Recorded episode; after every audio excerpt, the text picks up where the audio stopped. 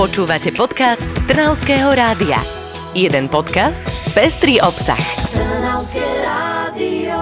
Odpad sa častokrát v minulosti označoval za Damoklov meč civilizácie, za takú tichú hrozbu, ktorá nás môže v budúcnosti ohrozovať v čoraz väčšej miere. V istom momente sa však našlo niekoľko ľudí, čo sa na problematiku odpadu pozreli inak a v tom, v čom iní videli hrozbu, oni videli príležitosť. Preto sme radi, že dnes s nami v štúdiu sedí Miroslav Marinčák. Dobrý deň. Dobrý deň, prajem. Pán Marinčák, už z úvodu vyplýva, že sa dnes budeme rozprávať na tému ekológie. Vy ste spoluautorom projektu Biograda, ktorý sa konkrétne zameriava na spracovanie biologicky rozložiteľného odpadu. Tak ako dlho je už váš nápad na svete? No, robíme to už 7 rokov. Všetci v zásade sme sa stretávali s bioodpadom, či už vo firmách, v rodinách a podobne. A tak sme začali zvažovať, ako s ním narábať efektívnejšie, ako ho len vyviezť na skladky alebo ináč spracovať bez toho, aby z neho nemali užitok. Takže odtedy nad tým rozmýšľame a dnes môžeme povedať, že ten náš nápad a ten projekt sa už dostal do celého sveta. Skutočne má pridelené patenty v 57 krajinách sveta od Nového Zélandu cez Áziu, Afriku, Arabský polostrov, celá Európa, až skončil v Kanade a v Amerike. Tak to znie ako neskutočný úspech takéhoto projektu a určite to teda funguje iba nie na papieri, tento váš projekt, ale má za sebou aj reálne výsledky. Poďme si ešte ten projekt predstaviť bližšie. Mohli by ste nám opísať, ako vlastne funguje váš nápad? E, je to komplexné riešenie na spracovanie e, biologicky rozložiteľného odpadu, čiže nie je to len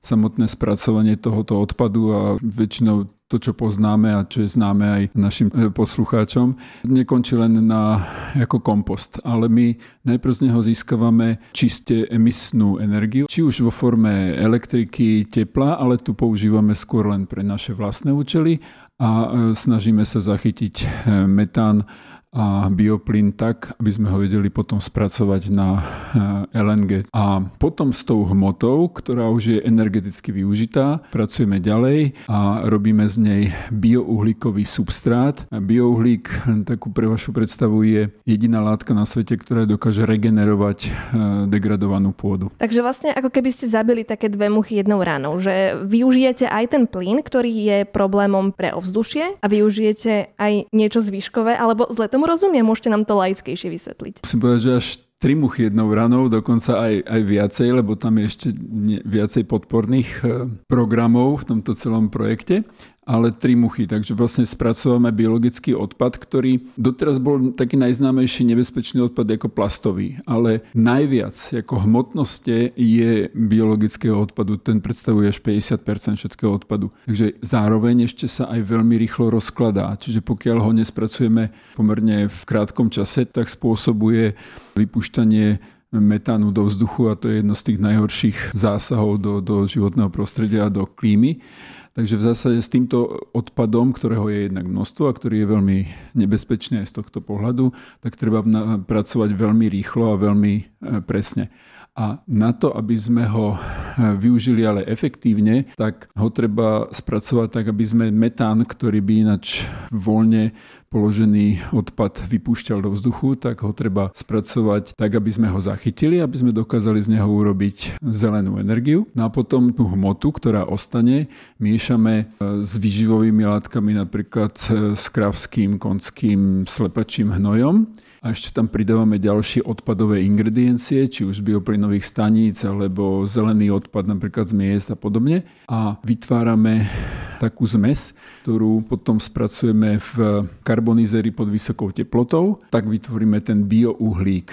Len pre takú predstavu, ten biouhlík je asi niečo jak v amazonskom pralese, tam to padá stovky, tisíce rokov tá biomasa na zem a keď už sa vytvorí veľká vrstva, tak to tam tlie pod veľkým tlakom a teplotou, ale to je napríklad najlepšia pôda na svete, tzv. terra preta.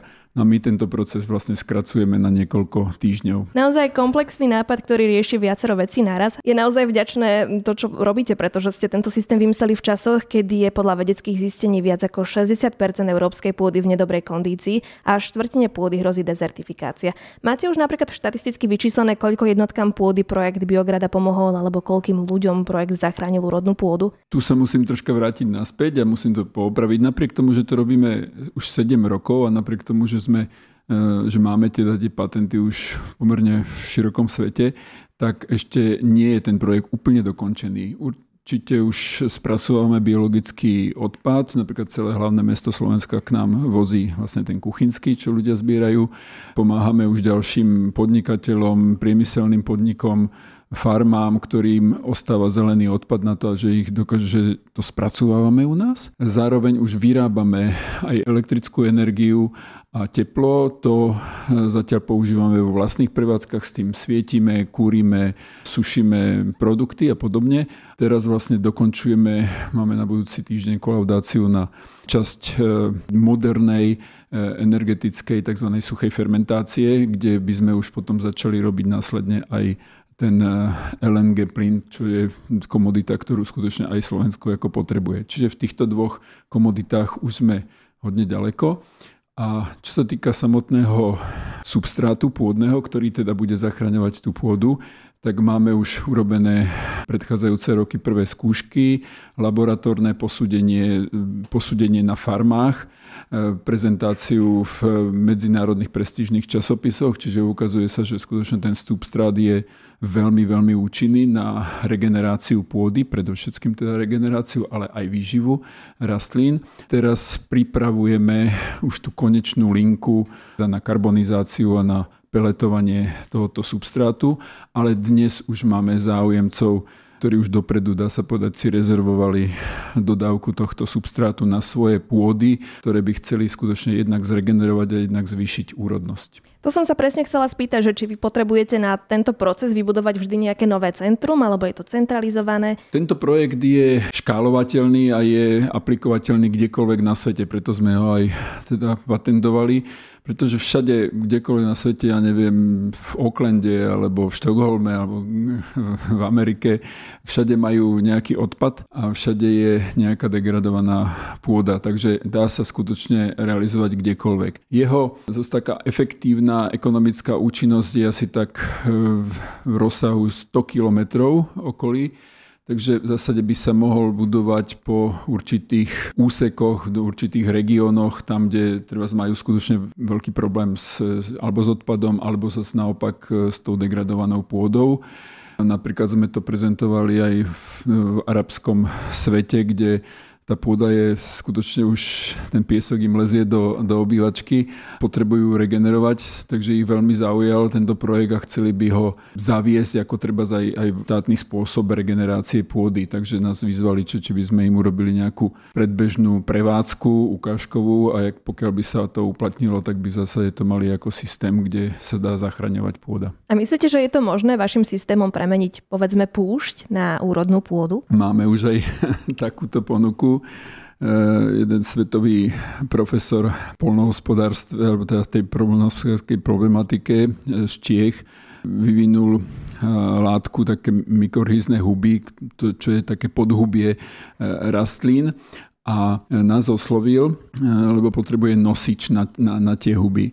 On dostal zákazku, že by sa mohol podielať na regenerácii Saharskej púšte. Tam je svetový projekt na 100-kilometrový pás od západu po východ e, cez Saharu a každá krajina si to určitým spôsobom rieši sama a mala by sa vysadiť vlastne množstvo stromov.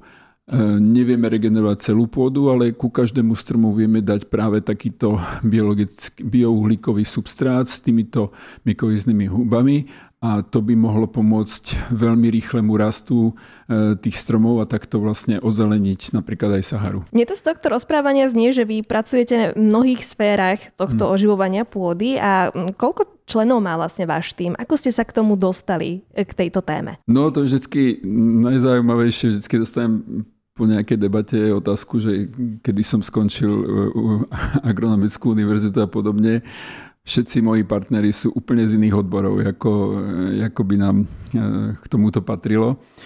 Ale všetci sme sa, jak som spomenul na začiatku, stretli s tým odpadom a je nám to veľmi blízke riešiť. Potrebujeme k tomu podnikaniu aj určitú nadstavbu, potrebujeme aj tam určitú tú ekológiu, ten nejaký význam a zmysel toho celého podnikania. Takže pustili sme sa do toho tedy nepoškvrnený ešte, ešte takouto problematikou, ale sme si ju tak naštudovali a tak sme sa do nej zahryzli, že dneska už asi o nej vieme pomerne veľa. Prednášame na konferenciách v Paríži, Bruseli, v, v Ríme a podobne a majú o tento projekt záujem aj, aj univerzity a chcú s nami ako spolupracovať. Takže v zásade sme postupne aj rozširujeme ten tým ľudí. Začínali sme traja, štyria a dneska už máme 45 ľudí, ale určite máme už aj dneska nedostatok a keď chceme rozširovať tú výrobu a rozširovať ten rozsah, tak by sme potrebovali a počítame v konečnom okolo 60 ľudí, že bude pracovať v našom budovanom závode. To už sme ale v minulosti. Poďme ešte na tie vaše úplné začiatky. Aké to bolo, keďže nie ste úplne z tohto odboru? A ako ste začínali? Máte možno nejaké vtipné príhody z toho začiatku? Určite. Ako celý projekt vznikol ako určitá náhoda. Mali sme nejaké priestory v starej fabrike, kde na to, aby nepýtala jesť, kým, kým ju začneme prerábať, tak, tak sme ju prenajímali a nejaký pán tam robil v dielni nejaké stroje, ale neplatil nájom. Tak som sa išiel spýtať, prečo neplatí nájom, ale skôr ako nájom ma zaujalo to, že robil tam nejakú, nejakú skriňu, tak som sa pýtal, čo to je. Hovoril, že hygienizátor.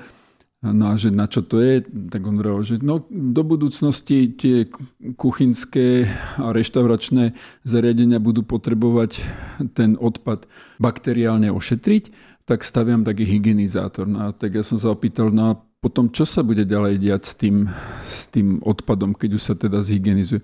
No, že to ja neviem, to už budú riešiť oni. No mňa to, tá téma ako samotná zaujala a začal som si tu ako nejakým spôsobom študovať. Po tých prvých poznatkoch, že čo by až z toho mohlo byť, tak som si uvedomil, že to môže byť obrovský rozsah, že to je obrovská príležitosť na podnikanie. No a to nezvládnem sám, tak som oslovil svojich kamarátov a akurát sme boli na lodi na pretekoch na jednej regate v Chorvátsku a medzi čo viem, druhou a treťou rozjazdou som im povedal trocha o tomto projekte a takisto ich veľmi zaujal do dvoch mesiacov sme založili spoločnosť a pustili sme sa do toho. Kúpili sme starý kravín pri e, Šali a ten teraz prebudovávame. V začiatkoch sme e, nemali samozrejme technológiu a nemali sme ambíciu ako robiť hneď e, veľké technologické zariadenia. Najprv sme chceli to vyskúšať, či to vôbec zvládneme, či to vieme vyrobiť.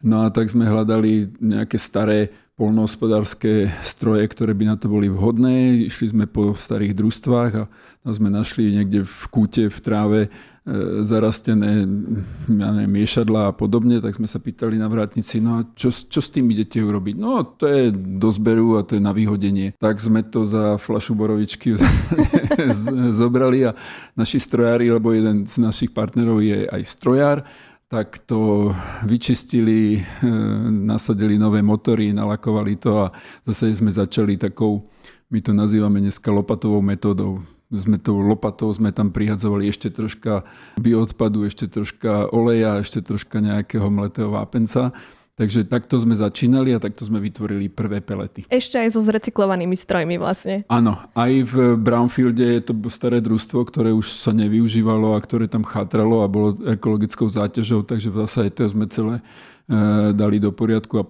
dneska budujeme na tom vlastne moderný, supermoderný závod. Dobre, čiže tuto budujete supermoderný závod, potom máte patenty po celom svete. Aká je ešte budúcnosť vášho projektu? Kam sa až môže rozvinúť? Našou ambíciou nie je budovať ďalších 150 e, závodov po celom svete.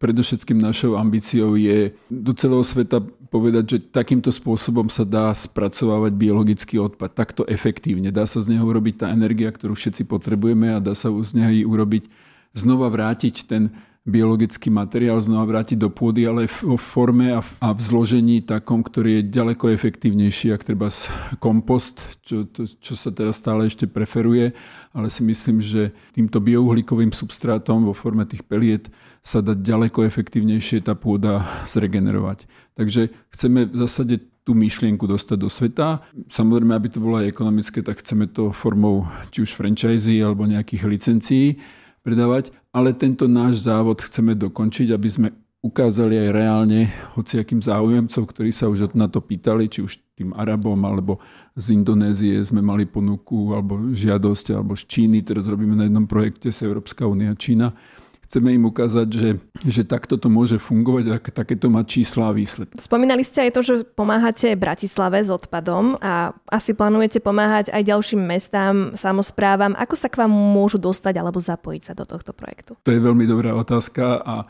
veľmi radi privítame práve tento záujem aj z iných miest, pretože tú kapacitu, ktorú sme navrhli pre tento závod, tak si myslím, že obsiahne veľké mesta, napríklad aj Trnavu, pokiaľ dneska tu sedíme, Nitru, Galantu, Nové zámky a, a tak ďalej, čiže v tom okruhu 100 kilometrov. Ktorékoľvek mesto, obec sa môže nás kontaktovať a či už prostredníctvom svojich zvozových spoločností alebo napriamo, pokiaľ si to zabezpečuje eh, vo vlastnej režii, tak môže k nám odpad, ktorý je biologicky rozložiteľný, či už zelený odpad, ja neviem, z údržby parkov, záhrad, záhradkarských osád, alebo aj kuchynský odpad, pokiaľ ho zbiera, toto, takže môže to k nám doviezť a my to v zmysle absolútne najprísnejšej legislatívy, eh, ktorú chceme dodržiavať a dodržiavame, asi najdôslednejšie na Slovensku, tak e, vlastne ho vieme spracovať a potom vieme s ním robiť ďalej a vyrobiť teda tú energiu a ten biologický substrát. Nejaký podobný model sme napríklad čítali a chceme sa tam ísť pozrieť a už sme v kontakte trocha napríklad so Štokholmom, kde tiež zbiera tento kuchynský odpad obyvateľov a treba ako e, reciprocitu im dá, ja neviem, vrecko toho biouhlíkového substrátu alebo biouhlíka a môžu si ho zase dať na svoje záhrady. Takže privítame akýkoľvek kontakt z týchto miest, ktoré majú problém s biologickým odpadom. Tak my veríme, že vy sami budete mať dosť energie na ďalšie krásne zelené nápady. Ďakujeme za rozhovor. Ďakujem za pozvanie a budem rád, pokiaľ tomuto prispieje tento rozhovor aj k ďalším ekologickým počinom. Počúvali ste podcast Trnavského rádia. www.trnavskeradio.sk